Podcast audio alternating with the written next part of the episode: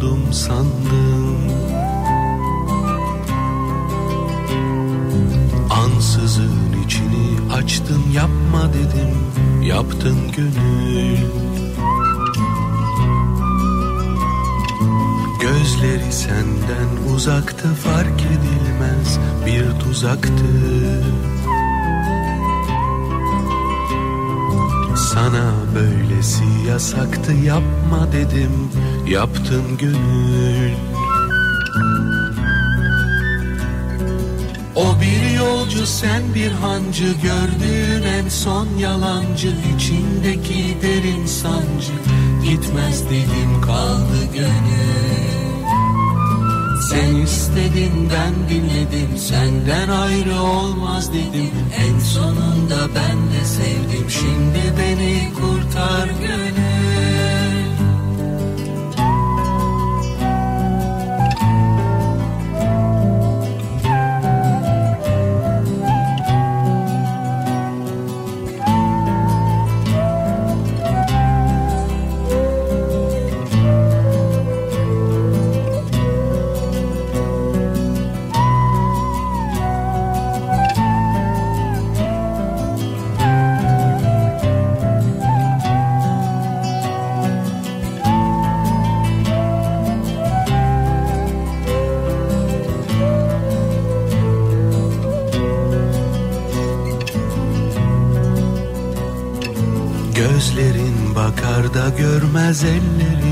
tutar da bilmez. Gece gündüz fark edilmez demedim mi sana gönül Sabahın tam üçündesin dertlerin en gücündesin. Hala onun peşindesin gitme dedim gittin gönül. Böylesi sevdiğin için bir kördüğüm oldu için Ağlıyorsun için için. Demedim mi sana gönül? Sen istedin ben dinledim senden ayrı olmaz dedim. En sonunda ben de sevdim şimdi beni kurtar gönül Öylesi sevdiğin için bir kördüğüm oldu için. Ağlıyorsun için için. Demedim mi sana gönül? Sen istedin ben dinledim. Senden ayrı olmaz dedim. En sonunda ben de sevdim. Şimdi beni kurtar gönül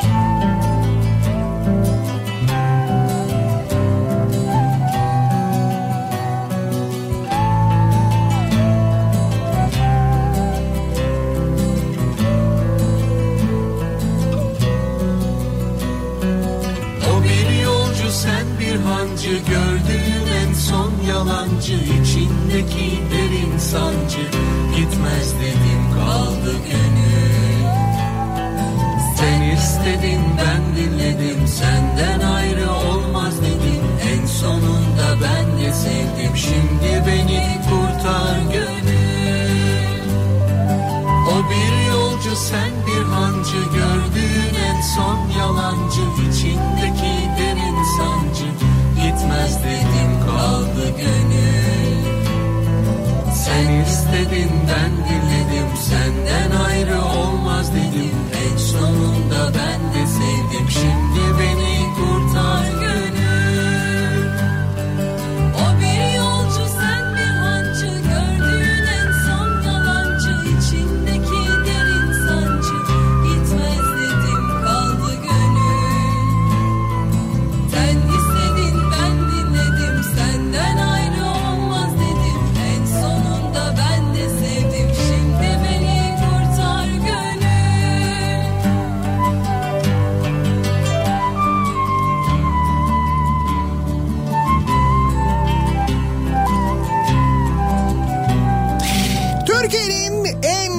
radyosundan, kafa radyodan hepinize günaydın. Yeni günün sabahındayız.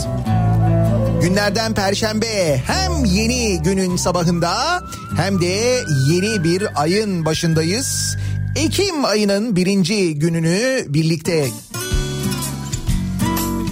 idrak etmeye başlıyoruz. Daha doğrusu edebilecek miyiz tam olarak bilmiyoruz. Günlerdir üst üste gelen bilgiler, üst üste gelen açıklamalar artık her meseleyi e, idrak konusunda, her meseleyi anlama konusunda acaba bizde mi bir problem var sorusunu sürekli kendi kendimize sormamıza sebep oluyor. Yani acaba biz mi saymayı bilmiyoruz? Ya mesela bizim matematik anlayışımızda ya da bizim matematik bilgimizde mi bir problem var? Yoksa karşı tarafla ilgili bir sıkıntı var. Sorgulaması yapıyoruz bir iki gündür farkındaysanız. Ya çünkü öyle şeyler duyuyoruz, öyle açıklamalar duyuyoruz ki. Çünkü insanlar günler boyunca... Yani bunu belki çok sık söylüyoruz kendi kendimize ama hakikaten çok acayip günlerden geçiyoruz. Bu istoryonca Çünkü insanlar günler boyunca hiç soru sormadan Çok zor yonca. Çünkü sevmeyi bilmeyince. Bahar gelir fark edilmez olur. İnsanlar görmeyince. Bu iş zor çok zor yonca. Çünkü bizden duymayınca. Birinin eli herkesin cebinde. İnsanlar umursamayınca bu iş zor yonca. Çünkü insanlar yıllar boyunca hiç soru sormadan durur. Bu iş zor yonca.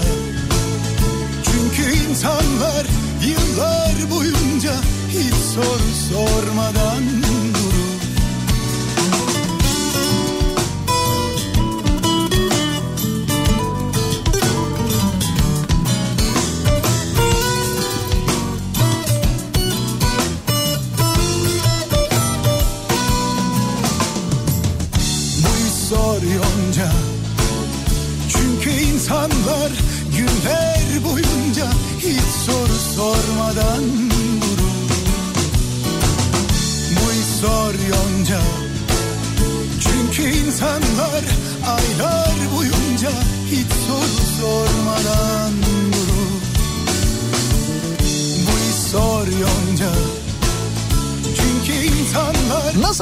Birazdan o dertlerin, o soruların içine gireceğiz. Hep beraber onların içinde debelenmeye başlayacağız.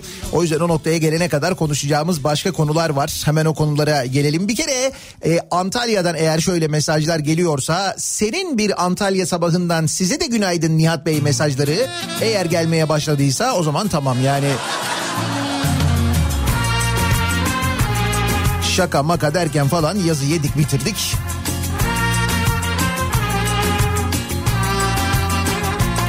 Çünkü genelde tamam artık biz yazı bitirdik burada üşüyoruz buralar serin oldu yağmur oldu kış geldi falan muhabbeti yapmaya başladığımızda her sene hemen böyle Antalya'dan Adana'dan Mersin'den Antep'ten falan itirazlar gelir. Ne yazın bitmesi yanıyoruz. Klimalar bizde hala çalışıyor şeklinde mesajlar gelir. Ne Ama ne zaman ki senin bir Antalya sabahından günaydın mesajı gelirse tamam artık Güney'in o avantajı da yavaş yavaş bitmeye başlamış demektir bir yandan. Ancak tabii bu sene bunun bu kadar erken olmasını istiyor muyuz? Elbette istemiyoruz. Havalar ne kadar hızlı soğursa o kadar kapalı alanlara girmek durumunda kalacağız. Sağlık açısından sıkıntı. Niye? Çünkü kapalı alanlara girersek işte böyle bir pandemi döneminde bulaşıcı hastalığın bütün dünya çapında etkili olduğu bir dönemde daha fazla virüs kapmamız söz konusu. İşte hastalanmamaya çalışıyoruz. Hastalıkla ilgili sıkıntılar var falan filan. En azından biz böyle sıkıntı olduğunu düşünüyoruz. Ama mesela sayma yöntemini değiştirirsen pek de bir sıkıntı varmış gibi görünmüyor. Çünkü meğer öyleymiş. Dün Sağlık Bakanı'ndan artık net bir şekilde öğrendik onu. Konuşacağız konuşacağız.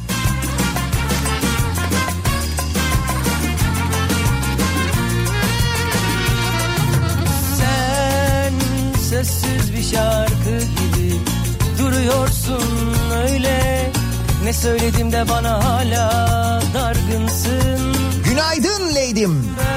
Günaydın lordum. İngiliz filmlerinde falan olur ya. Neydi? Downton Abbey miydi? Orada mesela. Türkiye'de 52.500 lady ve lord yaşıyormuş sevgili dinleyiciler. Evet böyle bir bilgi var ve şaka değil. Gerçekten de Türkiye'de 52.500 lady ve e, lord yaşıyormuş. şarkı yazdım sonsuz ol diye sonsuz ol İngiltere'deki yaşamlarından sıkılarak Türkiye'ye göç eden e, genelde de Alanya bölgesine yerleşen lady'ler ve lordlar. Yok öyle değil bu. Bu başka türlü. Unutulsan mı unutmasam mı İskoçya'nın batı kıyısındaki tarihi Glen Glensoe bölgesinden bir metrekarelik arazi alarak Lady ve Lord ünvanına sahip olan 52.500 kişi bulunuyor. Böyle bir şey varmış. İskoçya'dan bir metrekare bir yer alıyormuşsunuz. Orada arazi aldığınız zaman bir metrekare size Lady ve Lord ünvanı veriliyormuş. Bir metrekare yani. Unutulsan unutmasam mı 11 yıl önce İngiltere'ye giden Fırat Kurtoğlu İskoçya'ya yaptığı bir seyahat sırasında bu bölgede hayata geçirilen arazi satışı projesinden haberdar olmuş.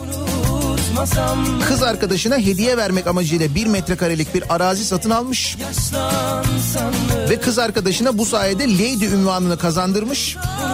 Sonra kendisi de aynı yöntemle arazi satın alarak "Lan benim neyim eksik diyerek muhtemelen ben de Lord olayım demiş ve Lord ünvanını elde etmiş.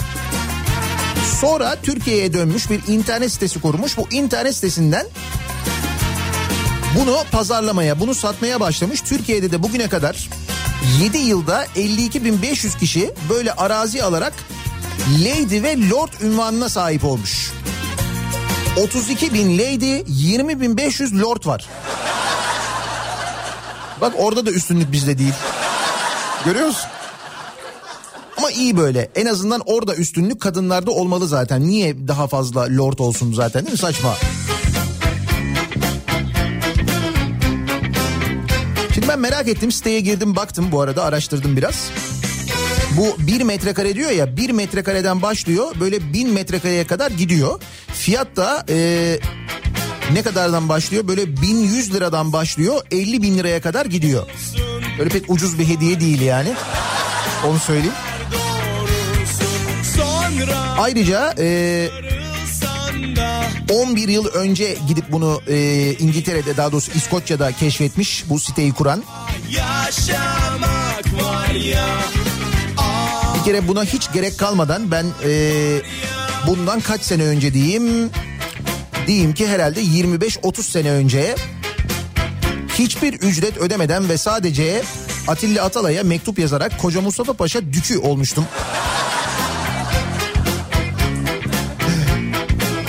Kaç kişi var acaba aramızda Eray'ı okuyanlar?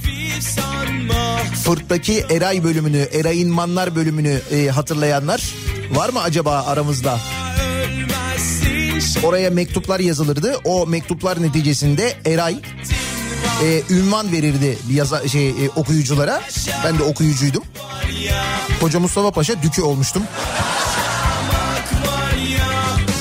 O zaman pul ne kadardı bilmiyorum ama işte posta pulu parasına. Ya bir zamanlar dük olmak çok ekonomik de onu söylemeye çalışıyorum yani. Şimdi lady olmak, lord olmak falan. Bir de böyle bir hediye almak mutlu eder mi insanı acaba? Bilemedim.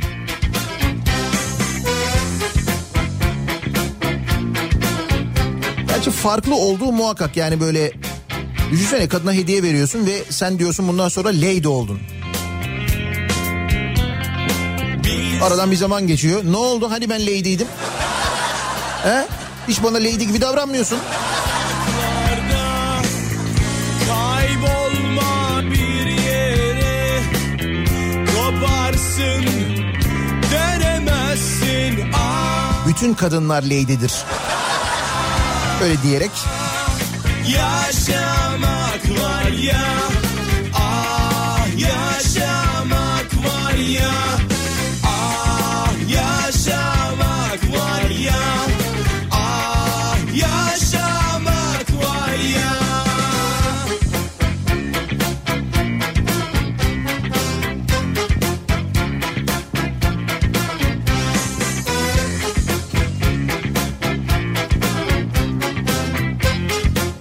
Düşes attım dük geldi.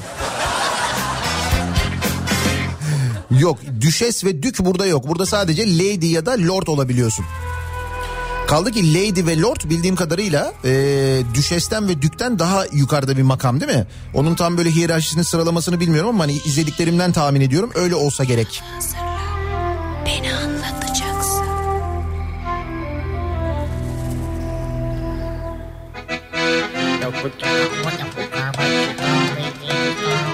Doğalgaz faturasının 25 lira gelmesine sevinen ama bunun son günler olduğunu da anlayanların programı. Serin bir Ankara sabahından günaydın. Şimdi Ankara'da kararsızlık dönemleri. Kombiyi açsak mı? Açmasak mı? Biz daha orada değiliz İstanbul'da henüz değiliz. Ama Ankara'da akşamları sağlam soğuk oluyor onu biliyorum. Ankara'da dolayısıyla böyle bir durum var. Belki de açanlar da vardır bilemiyorum.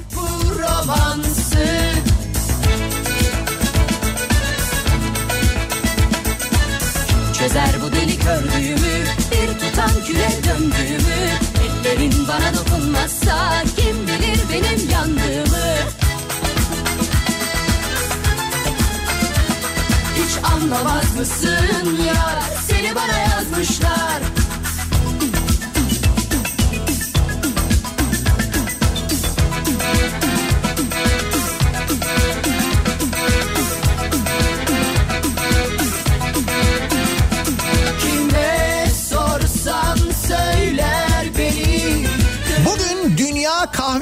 aynı zamanda sevgili dinleyiciler.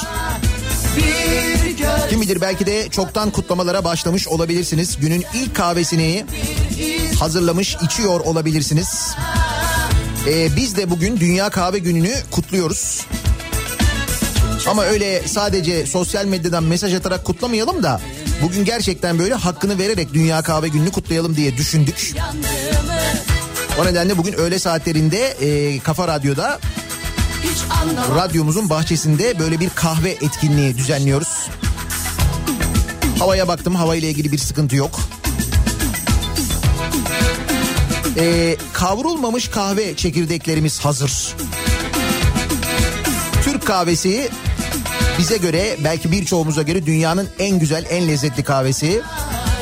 İşte Türk kahvesini bugün böyle hakkını vererek tam böyle en başından itibaren başlayarak hazırlayacağız. Radyonun bahçesinde mangalı hazırladık. Önce mangalı yakacağız. Köz hazır olacak. Gerçi hazır diyorum mangalı yakmışken. Yok yok sadece kahve. Şimdi e, mangalın üzerinde tamamen eski usulle e, kahveyi kavuracağız. Yani kahveyi kendimiz kavuracağız bugün. Ya Benim çocukluğumun kokusudur. Anneannem öyle yapardı. Evin içinde e, bir mangal olurdu. Aslında o mangal ısınma maksatlı kullanılan bir mangal. Böyle içinde kömür yakılarak işte köz kalır. Ondan sonra evin böyle salonun ya da odanın ortasına konur. O mangalın sıcaklığı odayı ısıtır ya. İşte o mangal böyle üstü açık olan mangal. O mangalın üzerine böyle bir mekanizma var onu koyuyoruz. İçine kahveleri e, doldurup kapatıyoruz böyle bir kısa soba bacası gibi düşünün. Ve onu böyle çeviriyoruz sürekli ateşin üzerinde ve kö- e, böyle e, kahve kavruluyor. Sonra kahveyi kavurduktan sonra ki bugün böyle yapacağız. Kahveyi kavurduktan sonra el değirmeninde çekeceğiz. Böylelikle e, kahvemiz yani Türk kahvemiz sıcacık ve hazır olacak. Ateş dansı En Ondan sonra tabii biraz kalabalık olduğumuz için ve pişirme konusunda da en ufak bir sıkıntı yaşamayacağımızı bildiğimizden yan yana dizdiğimiz arçelik telvelerin içine kahvelerimizi koyarak bugün böyle bir Dünya Kahve Günü kutlaması yapıyoruz Kafa Radyo'nun bahçesinde.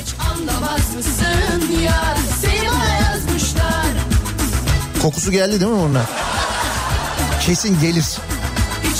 Merak etmeyin bugün e, öğle saatlerinde sosyal medyadan da paylaşarak kokunun size kadar gelmesini e, sağlayacağız. E, o yüzden sosyal medya hesaplarını özellikle de Instagram'ı takip etmenizi öneririm. Hem Kafa Radyo'nun hesabını hem de e, benim Instagram hesabımı Nihat SDR diye yazıp bulabilirsiniz beni Instagram'da. Oradan takip edebilirsiniz. Görüntüleri izleyebilirsiniz. Bu anlattıklarımın hepsini aşama aşama orada göstereceğiz zaten size. Ve şu anda evet kahve pişirmeye doğru gidenleri de görüyorum. Ama trafikte olanları ve işine e, ya da okuluna ulaşmaya çalışanları da görüyorum. O nedenle bakalım acaba sabah trafiği nasıl başlamış? E, Govorite o tome da smo po nezaposlenosti prvi, da smo uvijek u vrhu ti nekih ljestvica. Evo danas se pojavio podatak da je Bosna i Hercegovina peta u svijetu po odlivu mozaka. Mo- mozaka, dakle. Mozgova, mozgova. Kažu da je Bosna samo država za rođaka I da smo na vrhu liste po odlivu mozaka Opet Iran pravi nuklearne bombe Žvaka čisti zube ali zvaljuje plombe Što je babi Milo to joj se i snilo Kažu na Kafa Radyo'da Türkiye'nin en kafa radyosunda devam ediyor. Daiki'nin sonunda Nihat'la muhabbet. Dija 1 Ekim Perşembe gününün sabahındayız. Dünya kahve gününün sabahındayız. Dünya yaşlılar günüymüş aynı zamanda bugün. Yaşlılarımızın ellerinden öpüyoruz. Kahvesini çoktan hazırlamış. Fotoğraflarını bize gönderen dinleyicilerimize afiyet olsun derken Türk kahvesini hazırlayıp bardağının ya da böyle bardak şeklinde termosunun içine koyup yola çıkmış. Arabanın içi de mis gibi kahve kokuyor ha diye. Bize nispet yapan dinleyicilerimizi öğle saatlerinde Instagram'a davet ediyoruz. O nispet nasıl yapılırmış ben size öğlen o kahveyi mangalda kavurmaya bir başlayayım ben. Sonra el değirmeninde bir çekeyim bak ne oluyor.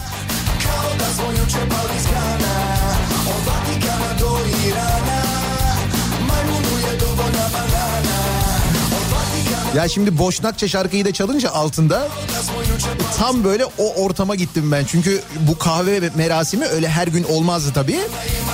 Anneannemin böyle arkadaşları geleceği zaman yani gün yapacağı zaman olurdu.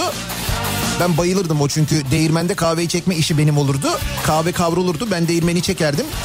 Bunlar boşnak kahvesi içerlerdi tabii böyle kocaman kocaman iki tane cezvede bir cezvede Türk kahvesi bir cezvede süt. Kulpsuz fincan. O fincana böyle biraz kahve biraz süt biraz kahve biraz süt şeklinde böyle sohbet ede ede beşer onar fincan içerlerdi. Sonra fasulye falı bakarlardı. Bunların hepsini boşnakça yaparlardı ben hiçbir şey anlamazdım.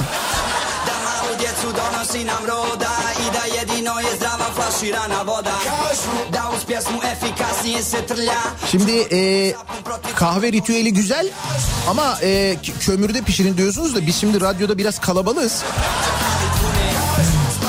O nedenle o kadar kalabalık olunca biraz seri bir şekilde kahveyi pişirmemiz gerekecek. Tabii o durumda telveyi tercih edeceğiz.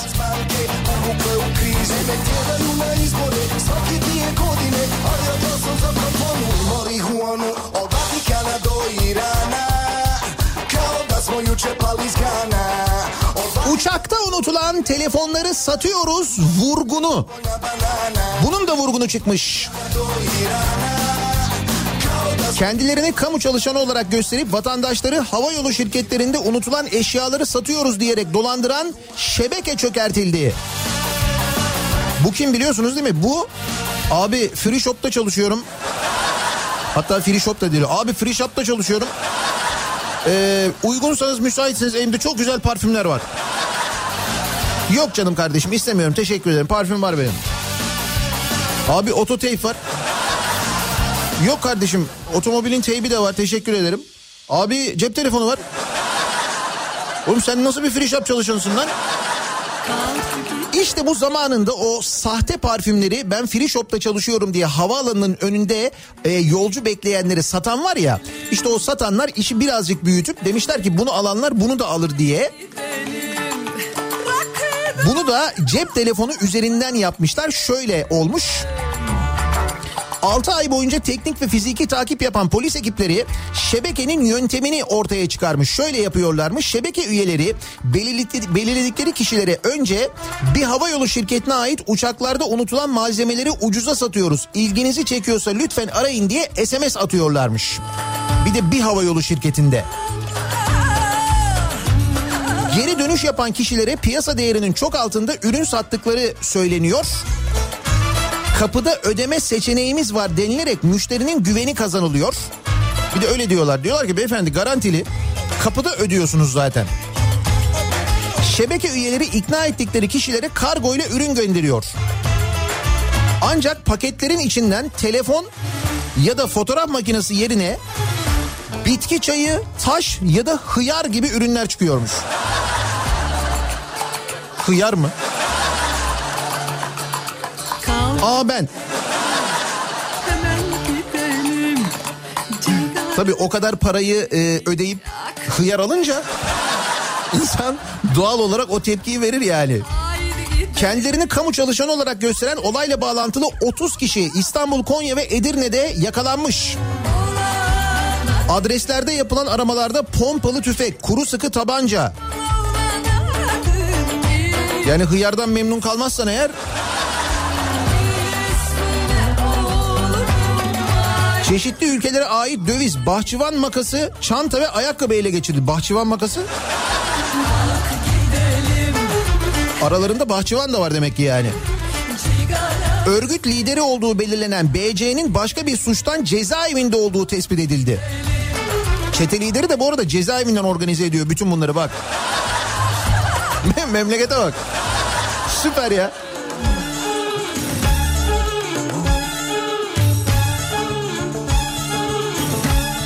Ya hakikaten bak o kadar çivisi çıkmış vaziyette ki ülkenin. Adam cezaevinden bütün bu anlattığım operasyonu idare ediyor. Çete lideri diyor cezaevinde diyor oradan idare ediyor bunu. Mesela daha beteri var. İşte adam e, TikTok'ta verdiği mafya hizmetlerini paylaşmış. Şaka değil bak yani diyor ki ben mafyayım diyor hizmetlerimde şunlar diyor TikTok'ta video paylaşıyor. Ya bunu şaka olsun diye yapmıyor ha. Hani böyle şaka olsun dalga geçeyim falan diye değil. Son yerel seçimlerde Ceylanpınar'da AKP'den aday adayı olan Baran Kejanlı adlı şahıs verdiği mafya hizmetlerini TikTok'ta paylaştı. Mahkemede işini çözemeyenin kendisine başvurmasını istedi.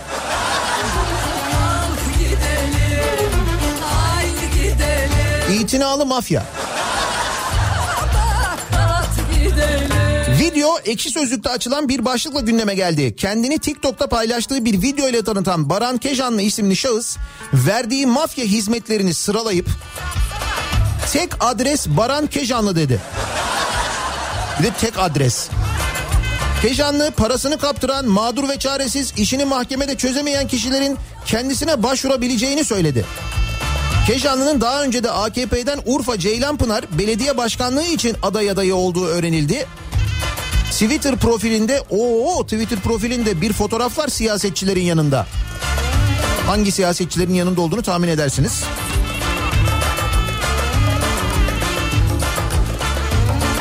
Tek adres. Mafya Baran. Peki ne olmuş? Tabi bu video gündeme gelince, bu TikTok'taki video gündeme gelince kendisi dün gece tutuklanarak cezaevine gönderilmiş. Sen misin devletin çözemediğini gelin ben çözerim diyen devlet demiş ki gel çözelim.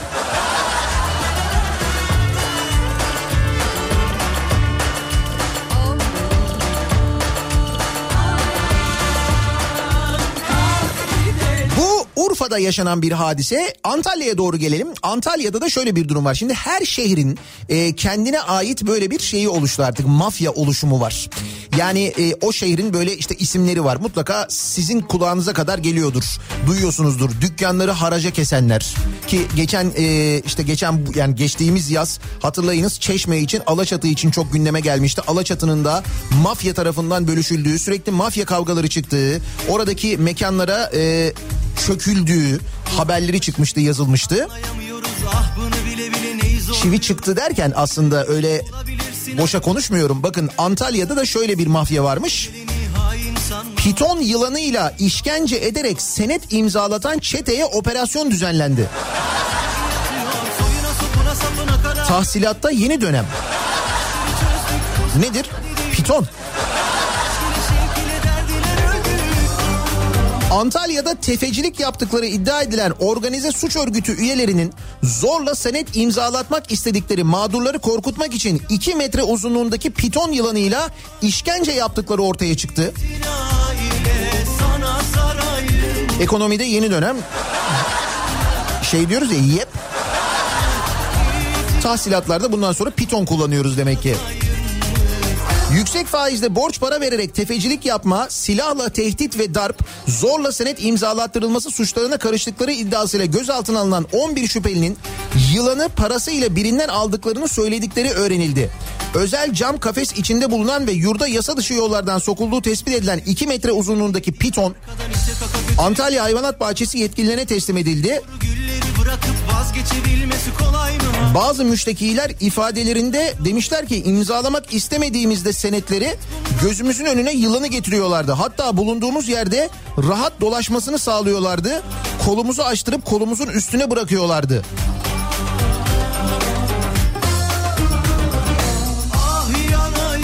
2 metre uzunluğunda piton yılanı. İmzalar mısın senedi?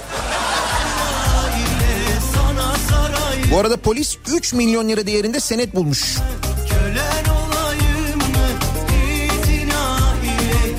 Gördüğünüz gibi mafyacıklarımız da var aynı zamanda. Mafya var, mafyacık var.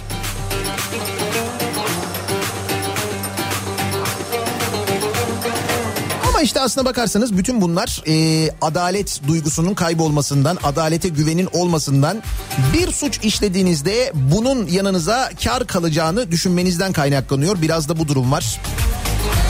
Çünkü e, işte anayasa var bu ülkede ki o anayasanın ve o anayasayı korumakla görevli olan Anayasa Mahkemesi'nin de başına gelecekler var. Birazdan konuşacağız onunla ilgili. Devlet Bahçeli o oluşumdan da rahatsız olmuş. Onu da bölelim diyor. Tabii baroları hallettik. Tabipler Birliği ile uğraşıyoruz. Yetmedi şimdi Anayasa Mahkemesi var sırada. İşte o konuya geleceğiz ama bakın e, geldiğimiz nokta bizim şu. Şimdi diyelim ki sizin tapulu bir araziniz var. Atadan kalmış olabilir, dededen kalmış olabilir. Siz çalışmışsınızdır, kazanmışsınızdır, tırnaklarınızla çalışmışsınızdır, kendinize bir arazi almışsınızdır. Tarım yapmayı düşünüyorsunuzdur, o arazide ne bileyim ben ileride bir ev yapmayı düşünüyorsunuzdur öyle ya. Bir toprak sahibi olma aslında. Sonra böyle bir yeri aldıktan sonra bir gün size bir kağıt gelir. Devlet der ki ben burayı kamulaştırıyorum. Ne yapıyorsun? Kamulaştırıyorum. Ne demek kamulaştırıyorum ya? Yani ben bunun parasını ödeyip senden alıyorum. Ha parasını ödeyip alıyorsan tamam ne kadar ödeyeceksin? Sen mesela almışsın orayı 100 liraya. Devlet diyor ki 50 lira veriyorum. Lan olur mu bunun değeri şu anda 200 lira ben 100 liraya almıştım. Nasıl 50 lira? Ben diyor devletim diyor. Ya olmaz bilmem ne falan filan diyorsun. Hiç öyle olmuyor. Yasa gereği yalnızca istisnai durumlarda uygulanması gereken acele kamulaştırma bir de kamulaştırmanın acele olanını yapıyor devlet. Acele kamulaştırma AKP döneminde genel uygulama haline geldi bu acele kamulaştırma. Özel sektör için de bu yol kullanılır oldu ki asıl burası da fena. Son olarak Salihli Çapaklı köyünde biyogaz tesisi için 100 dekarlık tarım alanına el konuldu. 100 dekar diyor bak 100 dekar. Senin tarım arazin var bütün hayatın orada bütün geleceğin orada devlet geliyor diyor ki ben diyor burayı acele kamulaştırdım diyor. Dur ne oluyor falan demeye kalmadan kamulaştırıyor orayı. Gitti arazi senden bitti gitti yani. Peki devlet niye acele kamulaştırıyor burayı?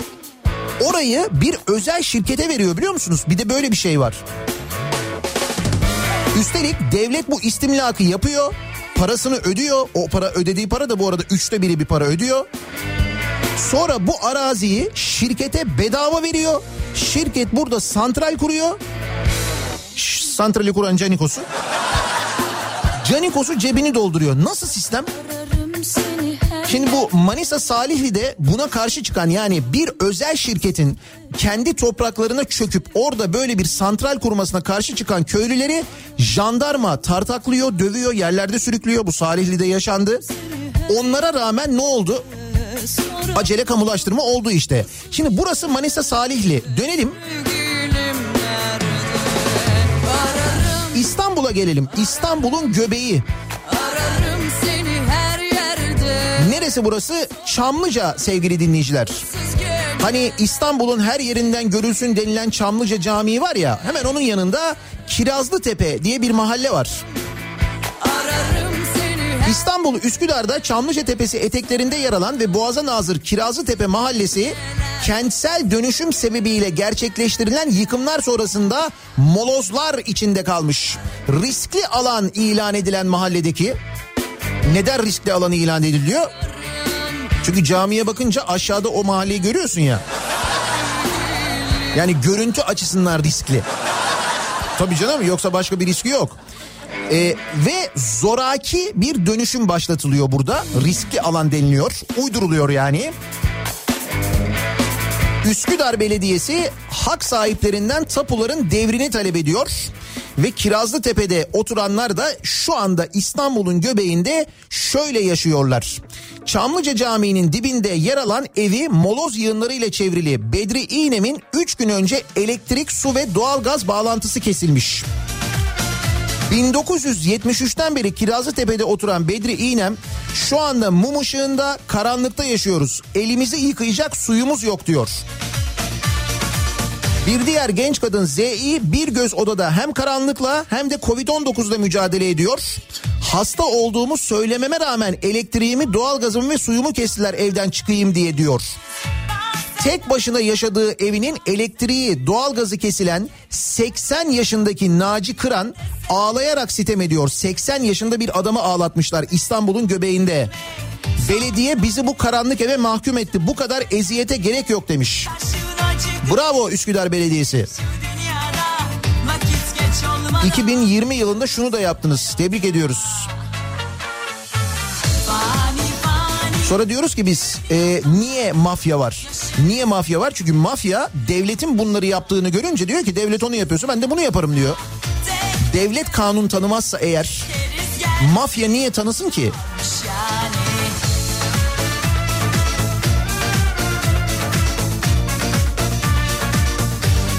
Ha bu arada kanun demişken demin söylediğim hadise Devlet Bahçeli'den Anayasa Mahkemesi açıklaması yeniden yapılandırılmalı demiş. Onu da beğenmiyor. Nasıl yapalım mesela bölelim mi onu da hani böyle bir yeni anayasa mahkemesi diye bir mahkeme daha çıkaralım. Mesela nasıl baroları böldük yeni barolar çıkartıyoruz barocuklar. Devlet Bahçeli Anayasa Mahkemesi'nin başkanlık sistemine uyumlu hale getirilmesi için yeniden yapılandırılması gerektiğini söyledi.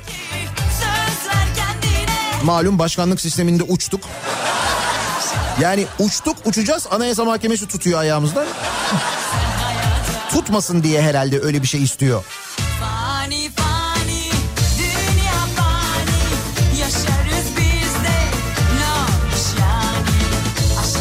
Ve geliyoruz asıl meseleye. Asıl mesele şu sevgili dinleyiciler. Aylardır hepimizin hayatını alt üst eden Covid-19'da ilgili açıklanan Türkiye'deki hasta sayıları. Ve bununla ilgili dün gündeme gelen iddialar. Sağlık Bakanlığı 1500 sayısını açıklarken e, laboratuvarda test yapılan ve e, pozitif yani Covid pozitif çıkanların sayısının 29 bin olduğu aynı gün bakanlık 1500 derken 29 bin çıktığının belgesi vardı biliyorsunuz. Geçtiğimiz gün yayınlanmıştı. Dün Sağlık Bakanı çıktı buna bir basın toplantısı yanıt verdi. Bu iddialara yanıt verdi. Ve ne dedi e, Sağlık Bakanı biliyor musunuz? Her vaka hasta değildir dedi. Sonra gazeteciler dediler ki yani nasıl? Açıklama yok. Her vaka hasta değildir sözlerine açıklık getiremeyen Fahrettin Koca'ya Türk Tabipler Birliği'nden yanıt geldi. Muhabirin cevap alma çabasına rağmen yanıt bulamadığı anların görüntülerini paylaşan Türk Tabipler Birliği ki NTV muhabiri bir soru soruyor. Bakan sürekli böyle soruyu kesiyor sürekli soruyu kesiyor. Neticede cevap var mı? Cevap yok. Sağlık Bakanı belirti göstermeyen ama testi pozitif çıkan vakaların günlük açıklanan tabloda yer almadığını açıkladı notunu ekledi. Aslında bakanın dün yaptığı açıklamaların özü bu. Yani yani diyor ki bakan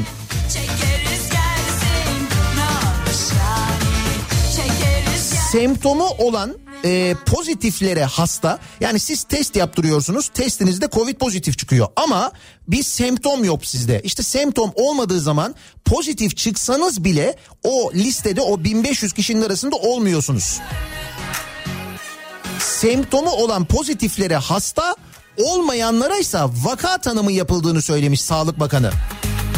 Gazetecilerin semptomsuz kaç vaka var sorularını ise ısrarla cevapsız bırakmış. Yani turkuaz tablonun değiştiği 29 Temmuz'dan beri Türkiye'de kaç vaka tespit edildiği bilinmiyor. Yani bakan diyor ki Covid-19 testi yaptırdınız ee, ve pozitif çıktı. Ama sizde bir belirti yok o zaman biz sizi hastadan saymıyoruz diyor. Ama niye ben pozitifim? Şimdi ben pozitif olduğum zaman benim başka insanlara bulaştırma riskim var mı? Evet var. Mesela karantinaya al diyor musunuz kendini? Diyorsunuz ki demelisiniz de zaten bu doğru. Ama Covid-19 pozitifsin semptomun yok diye seni saymıyorlar. Yani o 1500 kişinin içinde yoksun. İşte o nedenle 29 bin kişi Covid pozitif çıkarken Türkiye'de bunun 1500'ü sayılıyor. O 1500 hastalık ve semptomu gösterenlermiş. Nasıl sayma yöntemi? Bu neye benziyor biliyor musun? Ben sana söyleyeyim. O İstanbul seçimlerinden sonra hiçbir şey olmasa bile bir şey olduğu tartışması vardı hatırlıyor musunuz? Ee, şey diyorlardı işte bir usulsüzlük var. Ya kardeşim bir sandıkta bir usulsüzlük varsa hepsinde vardır. Niye sadece belediye başkanlığını yeniliyoruz da diğerlerini yenilemiyoruz deyince öyle değil diyorlardı ya. Aynı yöntem işte bu. Bunu sayarken de problem var. Bak e, matematikle ilgili çok ciddi sıkıntımız var bizim. Yıllarca hor gördüğümüz, aşağıladığımız, okurken böyle gerçek hayatta ne işimize yarayacağız ya? Dediğimiz o matematik bak şu anda nasıl işimize yarıyor görüyor musun? Daha doğrusu işimize yarayamıyor görüyor musun? O umursamadığımız matematiği bilmediğimiz için başımıza bunlar geliyor işte. Saymayı bilmiyoruz saymayı. Kendi kafamıza göre sayma yöntemleri çıkartıyoruz. Üstelik böyle bir salgın döneminde. Dolayısıyla mevzunun ne kadar ciddi olduğunu da gizlemiş oluyoruz aynı zamanda. Yapılan şey aslında tam olarak bu.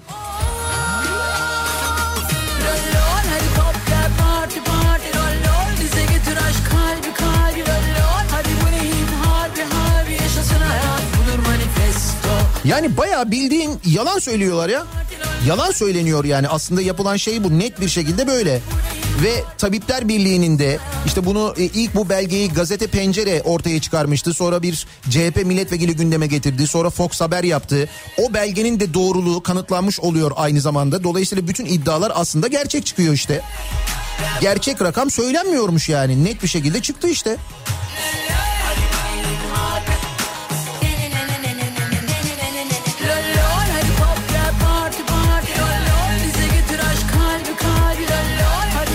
Yani şimdi bazı şeyleri sayıyoruz, bazı şeyleri saymıyoruz.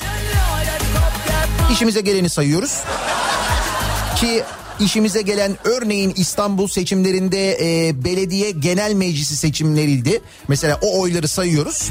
Orada çünkü çoğunluğu kazanıyoruz ama belediye başkanlığını saymıyoruz.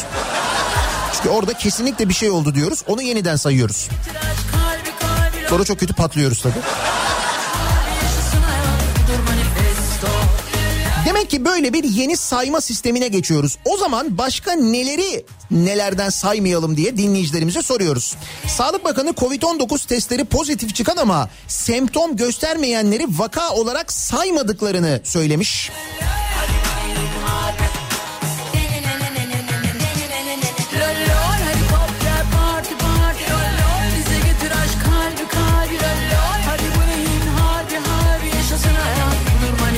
Başka neleri saymayalım diye dinleyicilerimize bu sabah soruyoruz. Konu başlığımızı böyle belirliyoruz. Saymayalım bu sabahın konusunun başlığı.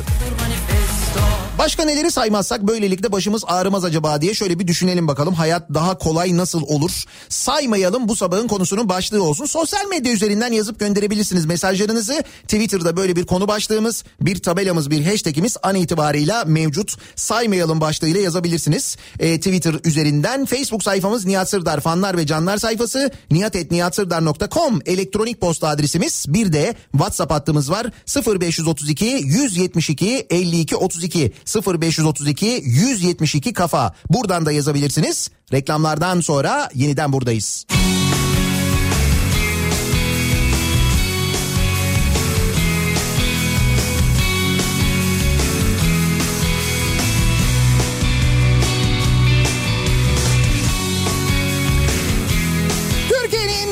Kafa radyosunda, Kafa Radyo'da devam ediyor. Daha 2'nin sunduğu Nihat'la muhabbet. Ben Nihat Sırdar'la.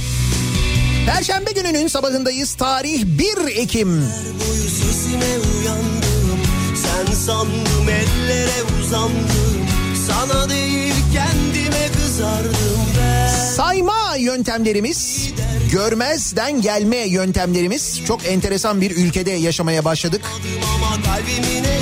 Hazine ve Maliye Bakanı artık doları e, ya da euroyu görmüyor, saymıyor. Sağlık Bakanı Covid pozitif olanları saymıyor. Saydım kaç gün oldu Saydım kaç gece doldu Saydım her gün Ama bu belediye başkanlığı seçimlerinde belliydi zaten. İşine geleni sayıp işine gelmeyeni saymama durumunu ilk orada görmüştük hatırlarsanız. İşte o farkındaysanız hayatın her alanına net bir şekilde yayılmış vaziyette. Artık ekonomide de aynı yöntemi uyguluyoruz. Sağlıkta da aynı yöntemi uyguluyoruz. Sağlık Bakanı'nın dün yaptığı açıklamadan öğreniyoruz ki Covid-19 testi pozitif çıkanlar o e, turkuaz tabloda görünmüyor.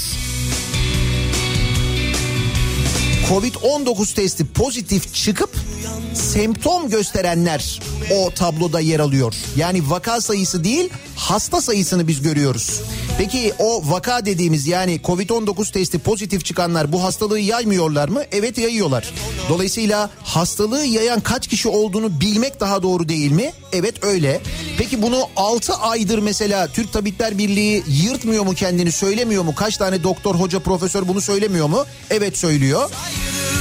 Bunu söyledikleri için onlar ne oldular? Vatan haini oldular. Şimdi öğreniyoruz ki söyledikleri doğruymuş. gün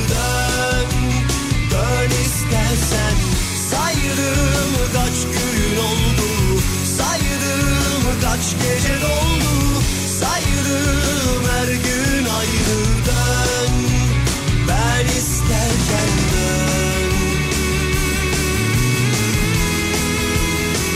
Madem böyle bir işimize göre sayma, işimize göre saymama yöntemine böyle bir modele geçtik.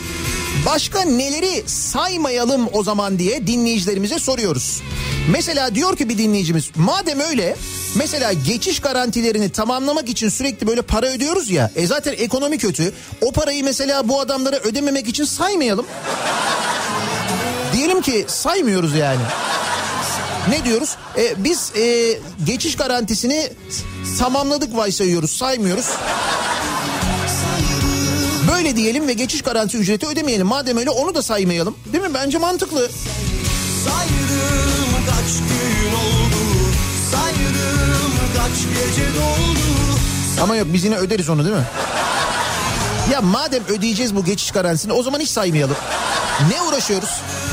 kaç gün oldu Saydım kaç gece doldu Saydım her gün Dön istersen Saydım Saydım Saydım her gün aynı Şimdi bu Covid-19 meselesini e, anlamayanlar için konuyu çok sadeleştirerek şöyle de anlatabiliriz. Dün akşamdan beri bu e, tartışılıyor çünkü. Yani ne sayılıyor ne sayılmıyor, niye sayılıyor niye sayılmıyor. Yani Sağlık Bakanı diyor ki devletimize göre hamilelik testi çift çizgi çıkmasına rağmen eğer midesi bulanmıyor ve aşermiyorsa hamile değildir diyor. Yani test pozitif aslında hamile ama hamile değildir. Fakat burada söz konusu olan hamilelik gibi masum bir şey değil. Burada bulaşıcı bir hastalıktan bahsediyoruz. Eğer Covid-19 pozitif çıktıysan sen bir taşıyıcısın ve bulaştırma ihtimalin var. O nedenle sayılmaman kadar saçma bir şey olamaz. Fazla tıraş cildi bozar. Fazla tıraş. Evet fazla tıraş cildi bozuyor. Cilt çok bozuk. O zaman ne yapıyoruz? C vitamini.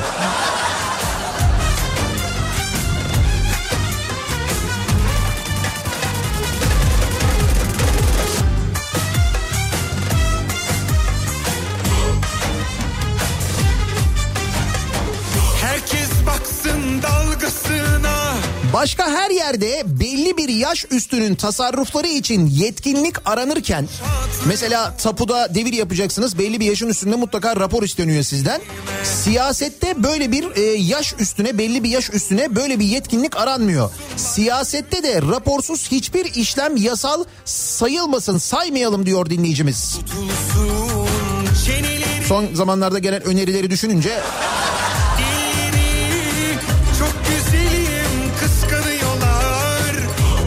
içiyorum C vitamini. Tutulsun çeneleri. Kopsun ağzında dilleri Çok güzelim anam kıskanıyorlar. İçiyorum C vitamini. İçiyorum C vitamini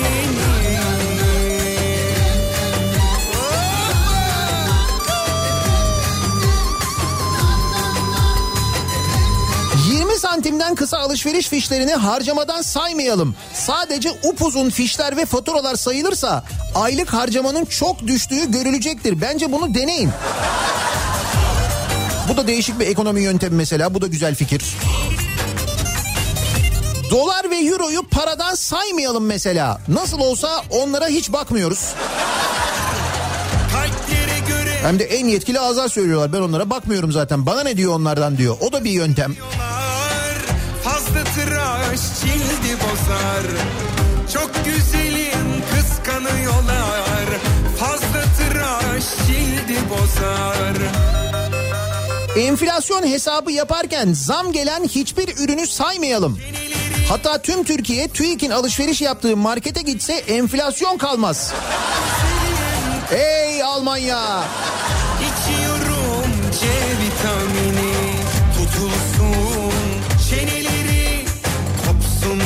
Ağzında dilleri Çok güzelim anam kıskanıyorlar İçiyorum C vitamini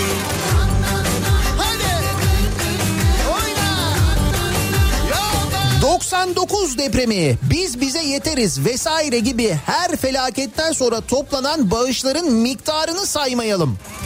Hele hele bu paralar nerede falan demeyelim. Aman ağzımızın tadı bozulmasın Ali Rıza Bey. Ne oluyor o paralar gerçekten acaba ya? Hayır ne oluyor yani gerçekten merak ediyorum ne oluyor? Nereye gittiğini de bilmiyoruz anlamıyoruz.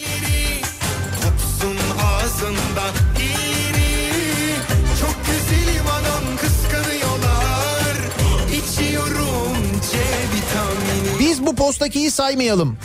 Yeminle çıkamayız içinden. Ağzımızın tadı kaçmasın Ali Rıza Bey. Ne Ali Rıza Bey'miş arkadaş ya. Ama hiç, hiçbir şeyden de haberi yok Ali Rıza Bey'in bu arada. Öyle bir durumu da var. Emeklilik zorlaşıyor, işten atma kolaylaşıyor. Bunu kastediyor Hakan. Yeni ekonomi programının satır arasında çalışana darbe var. Önceki gün açıklanan YEP'e göre 25 yaş altı gençlerin emekliliği zora girecek. Çalışanları işten çıkarma kolaylaşacak, kıdem ve ihbar tazminatları alınamaz hale gelecek. Programla Covid-19'da zorunlu uygulanan uzaktan çalışma kalıcı hale geliyor. Geçmiş olsun. Bizi insandan da saymıyorlar onu da anlıyoruz. Artık aşktan kaçıyordum Geri Madem vaka demiyoruz hasta diyoruz. Şimdi Sağlık Bakanı öyle söylüyor. Toplumu sakin tutabilmek için birkaç ay sonra da e, şaka sayısını söylesin bakan. Size artık şaka tablomuzu sunacağız deyin. Artık hasta saymayalım şaka sayalım madem öyle diyor. Zaten durum şaka gibi aslında.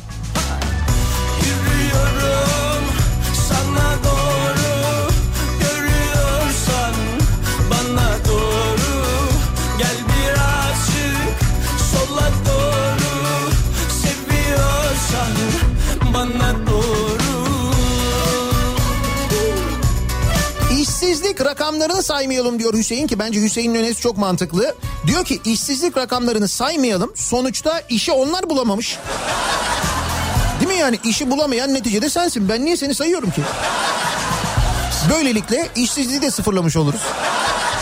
Bak gördün mü? Zaten yeteri kadar işsizliği kendi hesap yöntemlerinizle TÜİK böyle sürekli değiştirerek sürekli güncelleyerek işsizliği iyice düşürmüştü. Yani olanın yarısı kadar gösteriyor. Bu şekilde sıfıra da indirebiliriz. Buyurun işsizliği de çözdük. Bak gördün mü saymayınca her şey çözülüyor aslında. Güzel dünya böyle.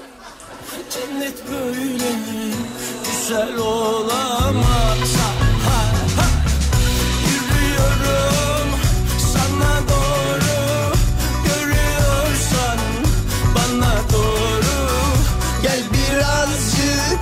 Sola doğru seviyorsan bana doğru. İstanbul seçiminde aynı zarftaki 3 oydan ikisini saymayalım. Onu yaptık zaten. İyi ki öyle yapmışız. Ya üçünü birden sayaydık. Ya İstanbul seçimlerini komple yenilemiş olsaydık ne olacaktı? Mesela Tevfik Göksu e, İstanbul Belediye Meclisi'nde öyle gevrek gevrek gülemeyecekti. Belediye meclis seçimlerinde de denge değişecekti. O yüzden o diğer ikisini saymadılar.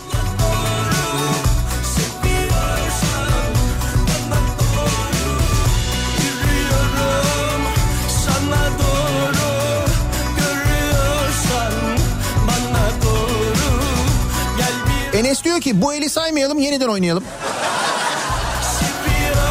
Ama bana çift okey geldi Enes. Biz bize yeteriz saymayalım da biz bakanlarımıza yeteriz sayalım. Ha evet öyle yapmayalım yani biz bize yeteriz demeyelim biz size yeteriz diye değiştirelim bundan sonra. O şekilde olabilir. Bence de o yöntem mantıklı. Arabada benzin bitiyordu. Ben de benzine bakmıyorum dedim. Sonuç yolda kaldık. Bu bakanın taktiğini uygulamış bir dinleyicimiz yolda kalmış da. Sürekli uyarı vermiş araba benzin bitiyor benzin bitiyor benzin bitiyor. O da demiş ki ben oraya bakmıyorum artık orayı.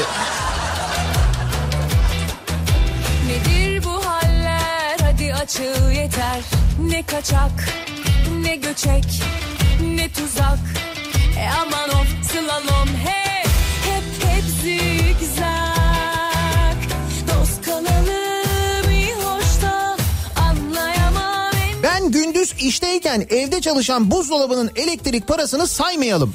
Mesela faturadan düşsünler onu da saymayalım diyor Murat. Öyle ya ben evde yokum.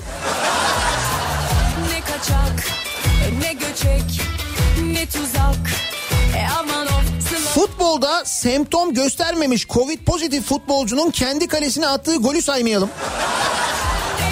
Öyle ya semptom göstermemiş ya. O zaman olabiliyor yani. Miş miş miş de muş muş La la la la la la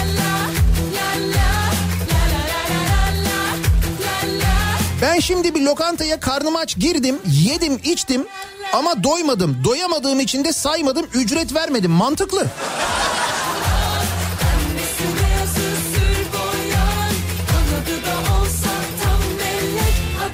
Oldun işte yine güzel insan Nedir bu haller hadi açıl yeter Ne kaçak ne göçek ne tuzak EBA sistemi çöktü diye işin içinden çıkan Milli Eğitim Bakanı'nı ki Milli Eğitim Bakanı EBA sistemi çöktü deyince ne demişti hatırlayalım. O ne güzel sevindirici ilgi var. Kur beni ilgilendirmiyor dedi Maliye Bakanı. Hasta sayılarını gizleyen Sağlık Bakanı biz de onları saymasak olur mu acaba diye soruyor bir dinleyicimiz. Neticede icra edilemeyen görevler var sonuçta ortada. İşte o öyle olmuyor ya. Onu maalesef yapamıyoruz.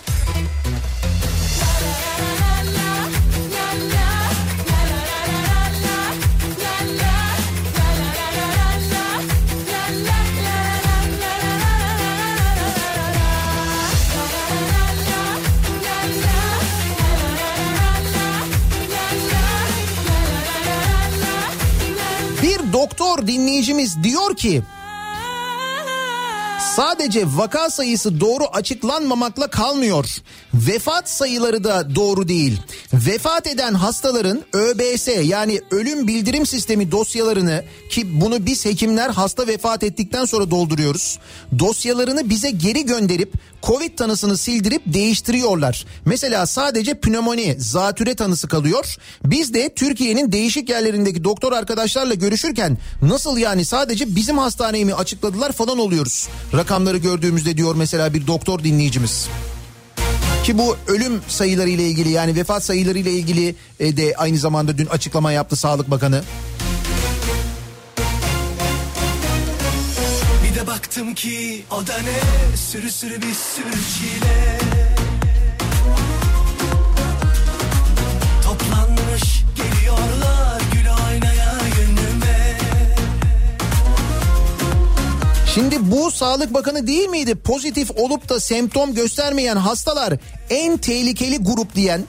Şimdi biz en tehlikeli olanları mı saymıyoruz yani diye soruyor İstanbul'dan Serhat. Aslında tam olarak da onları saymıyoruz.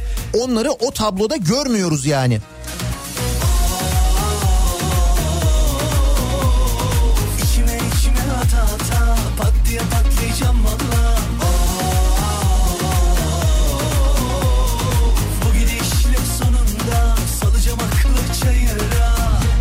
Bu çayıra diyor ya Mevlam hayıra saldım çayıra. Kamuda işlerin yürüdüğüne razıyız. Şok değil yakında HES koduna da para ödemeye başlarız diyor Denizli'den Şenol. Ya Şenol o benim aklıma geldi de dillendirmeyeyim diyordum. Sen olacağına bak yakında çünkü bu HES kodu biliyorsunuz artık konaklamalarda da istenecek. Dün İçişleri Bakanlığı bir genelge yayınladı. Şehir içi ulaşımında da e, HES kodu zorunlu olacak. Peki bu nasıl uygulanacak? Yani belediye otobüsüne binerken nasıl bir HES kodu vereceğiz biz?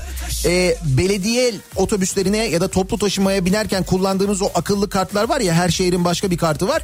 İşte o kartın sizin e, adınıza bu HES koduyla tanımlanması gerekecek. Öyle bir işlem yapılması gerekiyor. Yoksa her otobüse binerken hem onu okut hem HES kodu al onu göster falan. O pratik değil. İstanbul'da mesela kalabalıkta sadece İstanbul'da değil birçok şehirde mümkün olacak bir şey değil de onun sistemini nasıl çözecekler bakalım.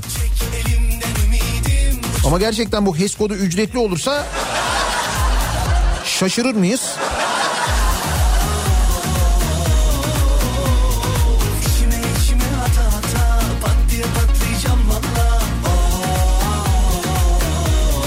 Kalabalık gözükmesin diye bir gün tek numaralı illerdeki vakaları, diğer gün çift numaralı illerdeki vakaları saymayalım. Tek çift uygulaması yapalım diyor mesela bir dinleyicimiz. Ne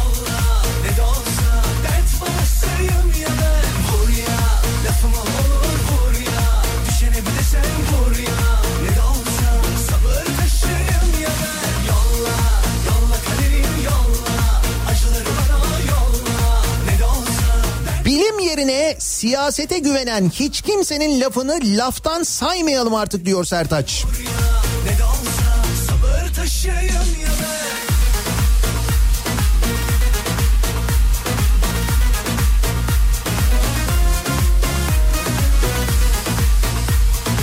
Bence artık bunları saymayalım hatta bakmayalım bile. Neymiş o saymayacağımız bakmayacağımız?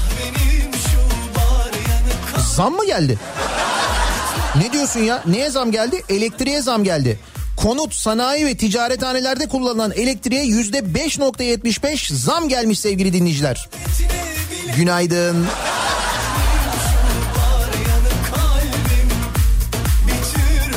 EPDK tarafından resmi gazetede yayınlanan yeni tarifeler 3 ay boyunca uygulanacakmış. Elektriğe zam yüzde 5.75. kaderim yolla Acıları bana yolla Ne de olsa dert babasıyım ya ben O zaman hemen şarkıya geçiş yapıyoruz özür dileyerek Tarkan'dan. Madem taze taze zammımız var 5.75 elektriğe sağlam da zam ha. Güzel yani.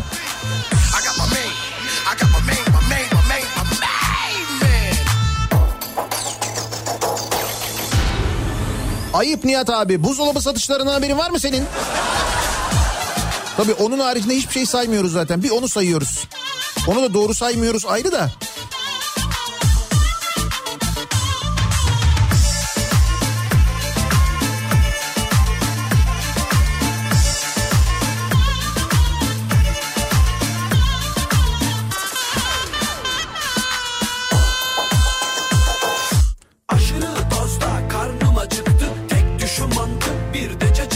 Yunanistan'ı düşman ülke olarak saymayalım. Yerliyiz, milliyiz dedikleri ürünler Türk çiftçisine değil Yunan çiftçisine ait.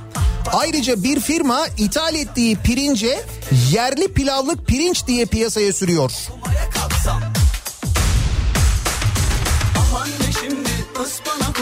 Paramız olsun bakarız yavrum. İçine de kırsak altı yumurta. Beceremeyiz yakarız yavrum. Ha bir de kaymaklı yoğurt sonunda. Bunu alırsak batarız yavrum. Yenir mi her gün çorba makarna?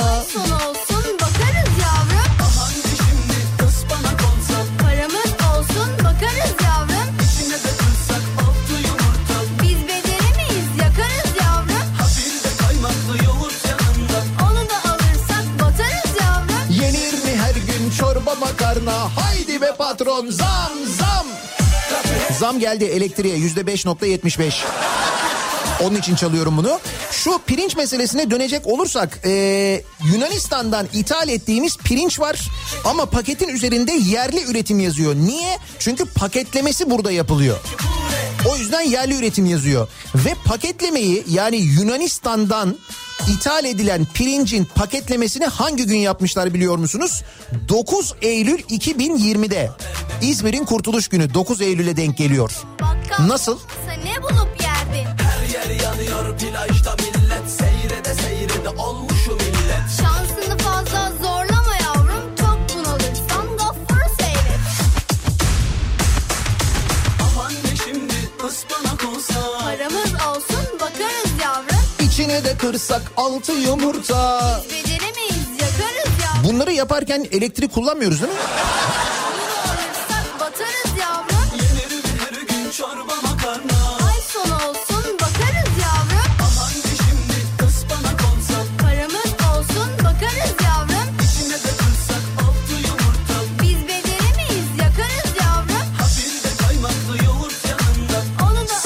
Saymayalım 3 tane EDS trafik cezası gelmiş. En yüksek hız 89.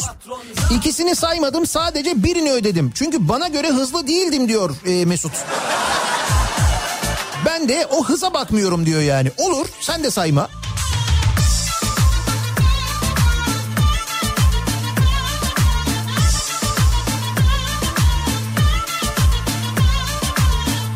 Deplasmanda atılan golleri e, iki saymayalım bundan böyle diyen var mesela. Böyle öneriler geliyor. Bak bazı şeyleri saymadığın zaman aslında daha güzel oluyor her şey. Anne yeniden geçmişe açtılar halimiz aferin sana aferin ekmek. Sensiz işten değil açlıktan ölmek. Abanarak atılan golleri gol olarak saymayalım. Bir yanlış yapıldığında saymayalım, tarih sayfalarını karıştıralım. Düzen aynen bu şekilde devam etsin. Hiç müdahale etmeyelim diyen var. İşsizlikten, yoksulluktan intihar edenleri saymayalım. KYK ile haksız yere ihraç edilip çoluğunu çocuğunu geçindiremeyenleri saymayalım. Kayyum atanan belediye başkanlarına oy veren milyonların iradesini de saymayalım. Bunları zaten saymıyoruz. Sen sayıyoruz mu zannediyorsun? Saymıyoruz. Hiç umurumuzda da değil bunlar zaten. Bakarız yavrum.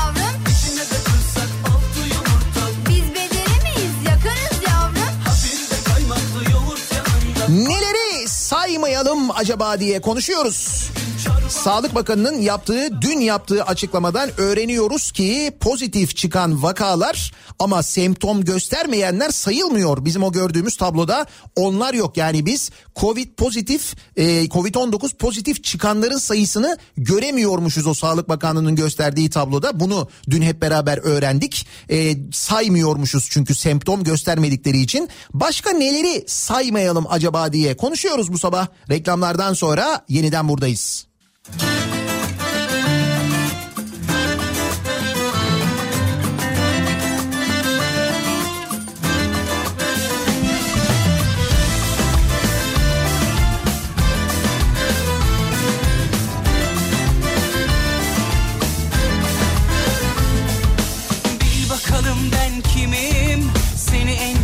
Sevecek değilim. Aç hadi gönül kapılarını Hele bir içeri girelim bas bağrına İyi gelirim kalp ağrına Kurulup aşk sofrana Seni bir güzel sev Kafa Radyo'da Türkiye'nin en kafa Radyosu'nda devam ediyor. 1 Ekim Perşembe gününün sabahında Day 2'nin sunduğu Nihat'la muhabbet. Ben Nihat Sırdar'la. Çoktan iş yerlerine ulaşmış olanlar 1 Ekim Dünya Kahve Günü kutlamalarına kahvelerini hazırlayarak başlayanlar koku buraya kadar geldi mi geldi ama saymıyoruz. Onu da saymayalım. Bugün öğlen yapacağımız kahveyi sayalım. Bugün öğlen e, Kafa Radyo'nun bahçesinde Dünya Kahve Günü'nü hep birlikte kutlayacağız. Instagram'dan da bol bol paylaşırız takip edersiniz. Neleri saymayalım diye konuşuyoruz.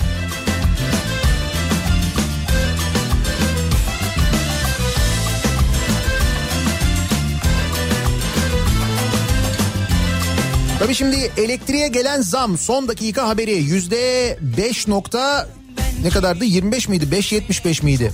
Öyle bir zam geldi. Bugünün e, sabah sürprizi oldu. Ama öyle demeyin. Bir bakmışsınız yurt dışına elektrik ihraç eden bir ülke oluvermişiz. Bir bakmışız. Emrullah öyle diyor. Sensiz geçen saatler dursa bence semptom gösterenleri de saymayalım. Başı ağrıyor öksürüyor ateşi var diye insanları ayırmaya gerek yok yani.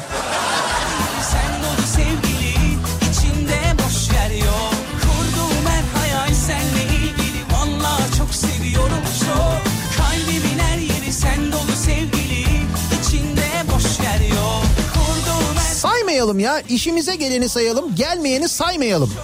İşte biz onu yapıyoruz ama yani bu kadar açık söylemiyoruz ama bu kadar net söylemiyoruz. Yüzde 5.75'miş bu arada evet.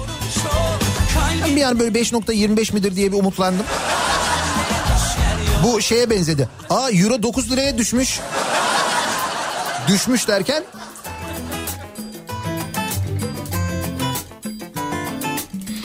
Hayatımın son 20 senesini mümkünse saymay saymayalım diyor bir dinleyicimiz. Ee, 16 yaşımdan itibaren tekrar başlamak istiyorum iktidar değişikliği olduğunda diyor. Ya hakikaten keşke öyle bir imkan olsa değil mi?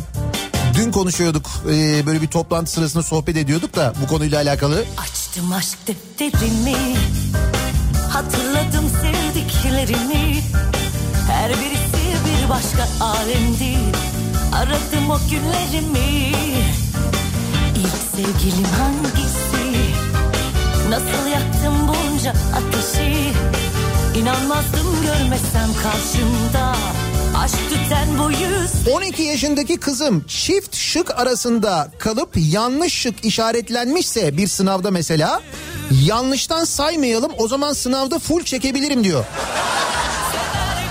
Tabii çocuklar da görüyorlar ki madem böyle bir sistem yürütülüyor niye biz bunu kullanmayalım diye düşünüyorlar. Açtım aşk defterini Canlandı hatıralar Gülen resimlerin arkasından Aynı sevgili bakar.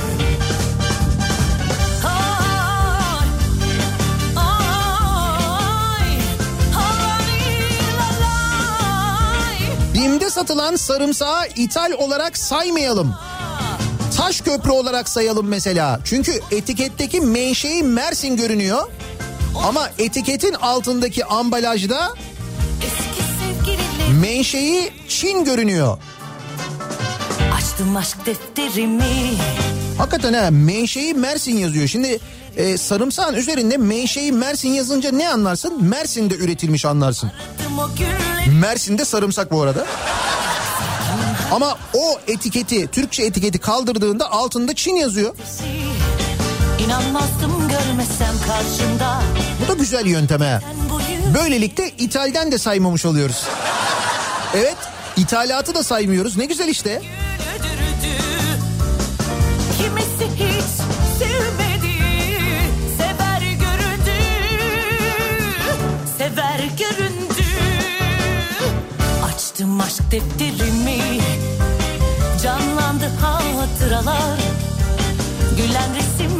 arkasından Aynı sevgili bakar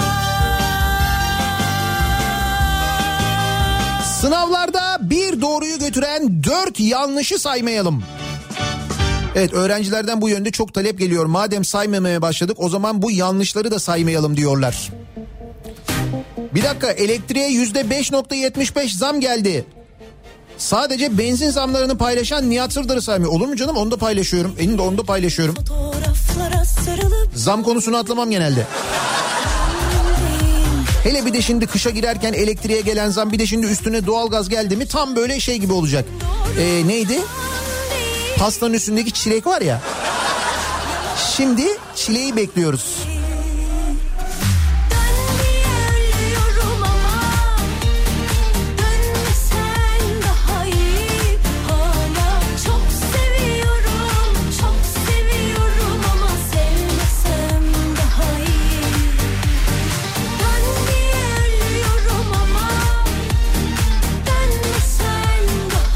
Nihat Bey o sarımsak Mersin limanından ülkeye ayak basıyor çünkü.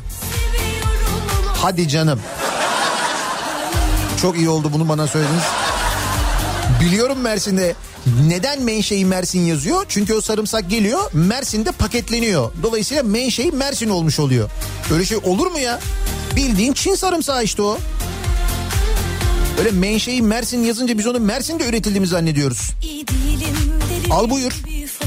Bir tane şey var mesela ne bu? Ee, nohut var mesela nohut paketi. Üstünde önce vatan yazıyor. Ciddi söylüyorum bak yanında önce vatan yazıyor. Markası vatan çünkü. O yüzden önce vatan sloganı olmuş. Peki nereden geliyor önce vatan marka e, nohut? Meksika. Bu da güzel.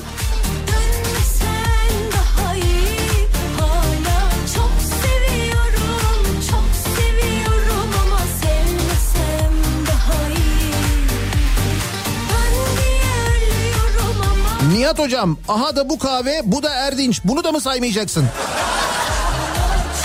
Yok sayarım canım afiyet olsun. Kahvelerini yapanlar Dünya Kahve Günü fotoğrafı gönderenler var. şans Günaydın. Dünya Kahve Günü tüketici toplum aman.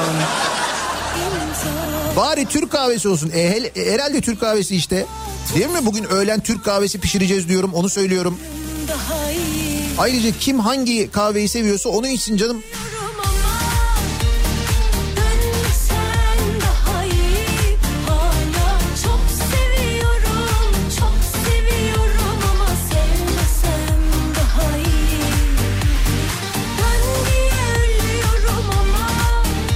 Edilen ürünleri saymayalım. Bu durumu da ithal ettiğimiz ürünler fazla demeyelim de başka ülkelere yardımcı olmak için onlardan alıyoruz diyelim.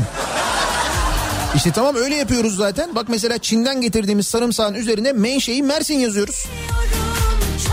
Meksik Meksika'dan nohut getiriyoruz şey yazıyoruz oraya. Önce vatan yazıyoruz. Hadi Meksika'dan getirmesek iyi de.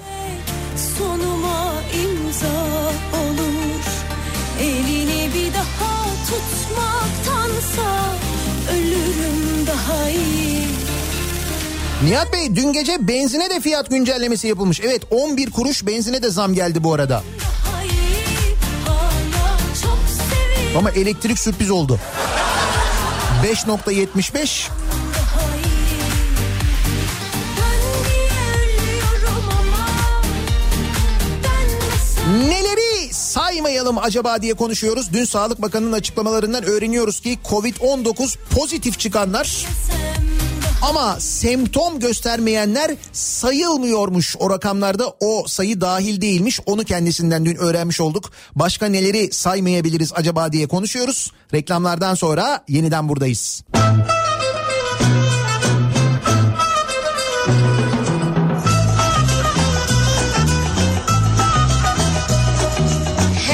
Gidi koca dünya gam yükümüzü Söyle söyle fani dünya dert güdümüzü Dünya handır han içinde yaşar o ruh can içinde. Rüya gibi gelir geçer insanoğlu gam içinde. Dertli ağlar dertsiz ağlar dünya içinde.